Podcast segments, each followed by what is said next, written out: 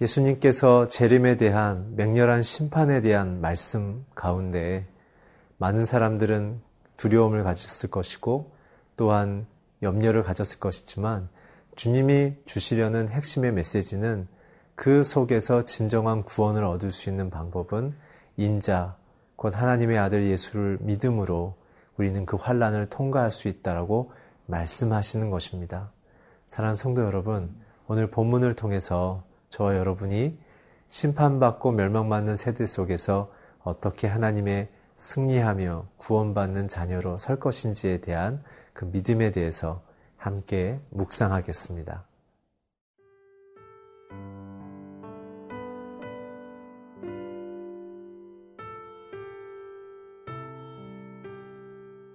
누가복음 21장 20절에서 28절 말씀입니다. 너희가 예루살렘이 군대들에게 에워싸이는 것을 보거든 그 멸망이 가까운 줄을 알라. 그때에 유대에 있는 자들은 산으로 도망갈 것이며 성내에 있는 자들은 나갈 것이며 촌에 있는 자들은 그리로 들어가지 말지어다. 이 날들은 기록된 모든 것을 이루는 징벌의 날이니라.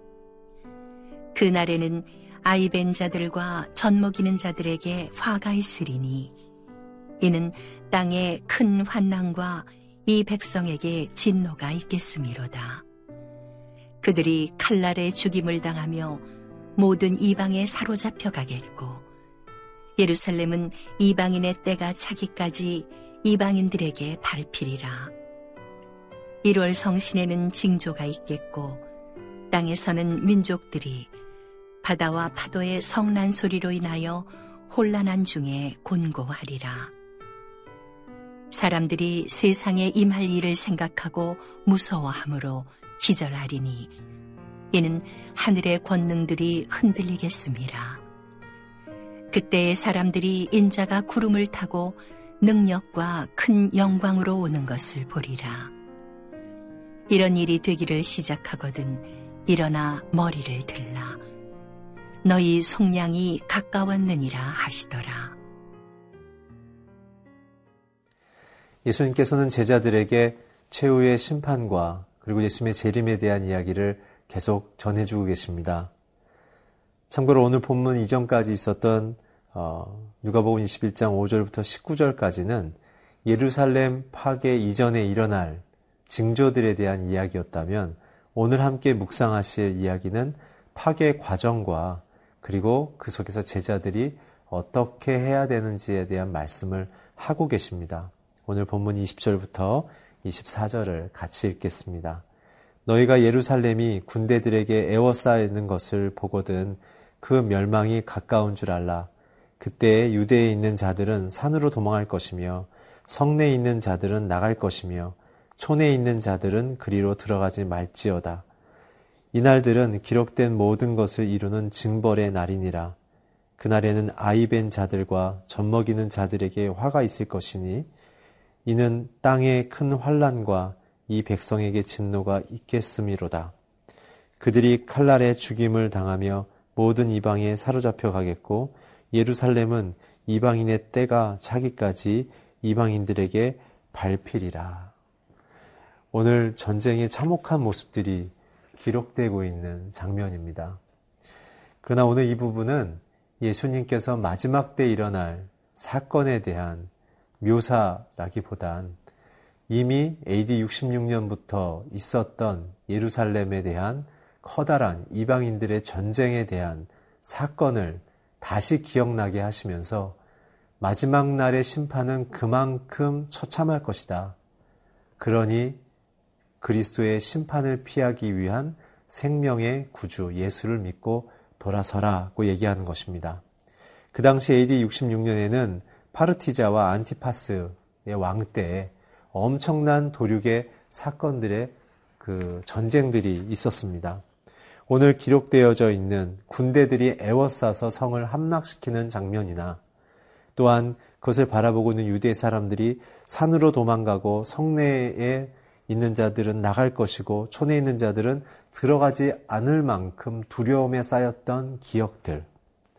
그리고 그 안에 있는 성 안에 있는 아이벤 자들이나 젖먹이는 자들이 화를 당하며 그 도시 자체가 모두가 이방 군대의 진노 속에 멸절당했던 굉장한 수백만 명이 죽었던 무서운 전쟁의 역사를 예수께서 다시 생각나게 하시는 것입니다.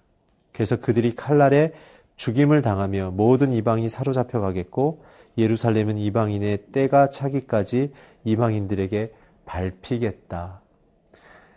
예수님께서 화가 나시거나 예수님께서 마음이 불편하셔서 세상을 향해 이러한 참혹한 의도를 목표하시겠다는 것이 아니라 이것은 인간들이 갖고 있는 죄의 현상인 전쟁으로 말미암아 이미 경험된 사건을 그들에게 상기시키므로 죄를 떠나지 않으면 결국 너희들의 손에 너희들이 만든 역사에 그 증거된 흔적과 같이 너희들도 심판받게 될 것이다. 라고 말씀하시는 것이죠. 경고하시는 것입니다. 그렇다면 우리는 여기서 어떤 것을 묵상해야겠습니까?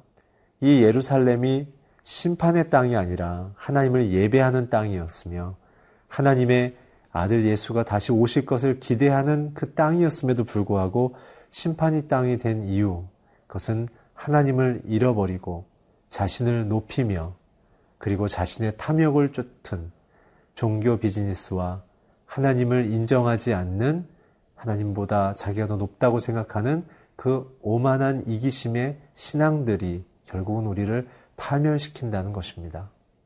주님이 요구하신 건 무엇입니까? 온맘 다해 온힘 다해 너에게 생명 주는 하나님을 사랑하라.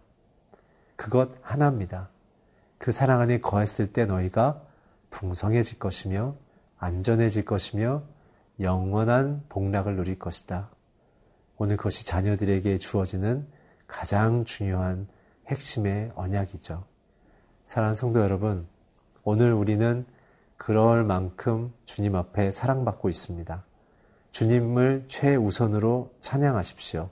예배하십시오. 내 삶에 주신 달란트와 직장과 가정에서의 삶의 모든 사건 속에서 어떻게 하면 주님의 사랑을 드러낼 수 있을지에 대한 기쁨의 고민을 함께 하는 것, 그것이 환란을 피하는 성도들의 오늘의 삶입니다. 오늘 그렇게 살아가기를 주의 이름으로 축복합니다.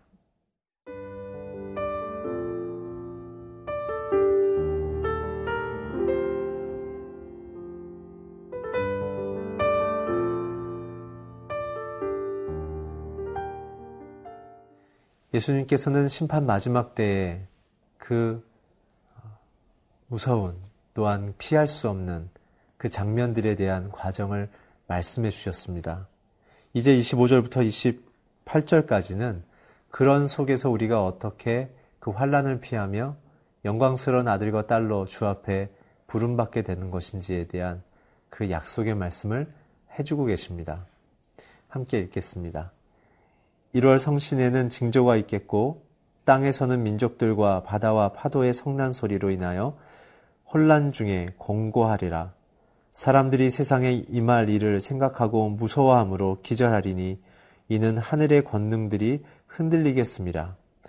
그때의 사람들이 인자가 구름을 타고 능력과 큰 영광으로 오는 것을 보리라. 이런 일이 되기를 시작하거든 일어나 머리를 들라. 너희 속량이 가까웠느니라 하시더라. 오늘 주님께서 이러한 세상의 심판, 재림 전에 일어날 심판에 대한 그 상황 속에 또 하나의 변화를 말씀하시는데 어, 바로 자연계의 변화가 있다는 것이죠. 계시록 22장 5절에 어, 봐도 재림 후에는 해와 달이 쓸모가 없을 것이다. 하나님의 아들의 영광, 하나님의 영광이 그거보다 더 찬란하기 때문에 그렇다고 말씀을 하고 계십니다.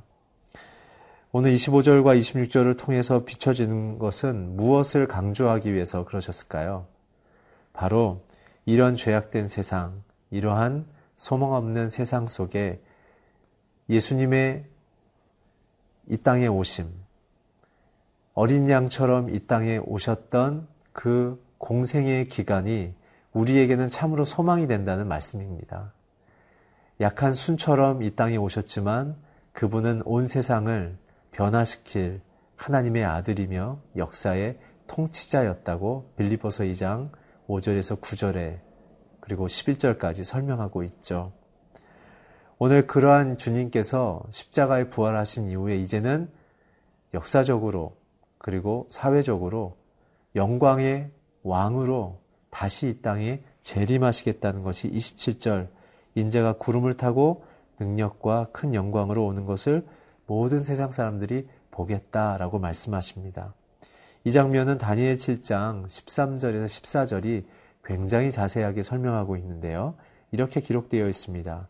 내가 또 밤 환상 중에 보니 인자 같은 이가 하늘 구름을 타고 와서 옛적부터 항상 계신 이에게 나아가 그 앞으로 인도됨에 그에게 권세와 영광과 나라를 주고 모든 백성과 나라들과 다른 언어로 말하는 모든 자들이 그를 섬기게 하였으니 그의 권세는 소멸되지 아니하는 영원한 권세요 그의 나라는 멸망하지 아니할 것이니라. 예수님의 다시 오심은 이제 완전한 역사의 통치자로 심판자로 재림하시는 것입니다. 그분이 우리의 구주십니다. 그분이 우리의 구세주이십니다. 오늘 우리를 죽음에서 건지시고 우리를 어둠과 죄악으로부터 우리를 단절하셔서 영광스러운 하나님의 자녀로 만들어 주신 참 생명의 구주가 바로 이러한 능력의 주인이 되셨습니다. 사랑하는 성도 여러분, 오늘 우리는 눈으로 이러한 재림 때에 있을 어렵고 힘든 사회 현상들을 보고 경험하며 참 소망을 어디서 찾아야 될지 힘겨운 순간도 있습니다. 그러나 여러분 기억하십시오. 모든 것이 주님의 손 안에 있으며 모든 것이 주님의 사랑 안에 풀려가고 있습니다. 오늘 우리를 보내셔서 세상 가운데 소망 없는 이 참혹한 세상 가운데 인생을 마칠 수밖에 없는 자들을 향해 우리가 사랑으로, 섬김으로, 충성으로, 인내로 이들에게 그리스도를 전하는 것에 대한 사명감을 우리는 다시 한번 고백해야 합니다. 오늘 주님께서 우리에게 오셔 베푸셨던 그 사랑, 우리는 그 사랑에 힘을 입어 오늘 세상 가운데서도 당당하게 살아갈 뿐만 아니라 믿지 않는 자들에게 그 사랑의 넉넉함으로 주님을 전하며 보이며 또한 그들을 사랑으로 섬기는 아름다운 하루하루를 살아가는 저와 여러분이 되기를 주의 이름으로 축복합니다. 기도하겠습니다. 주님, 역사의 승리자시고 구원자시며 사랑을 베푸시는 예수님을 오늘 우리가 깨달았사오니 우리의 삶을 통하여 이 세상 가운데 그 주님을 증거하며 소망을 나누게 하여 주시옵소서 예수 그리스도의 이름으로 기도했습니다. 아멘.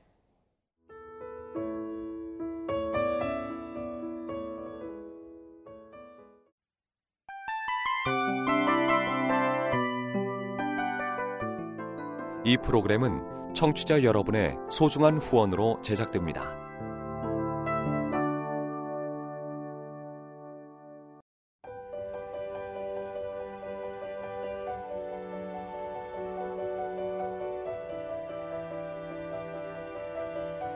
세상에는 수많은 교회들이 있지만 더 깊이 있는 말씀 강해를 찾기 위해 크기로만 교회를 선정하지 않습니다.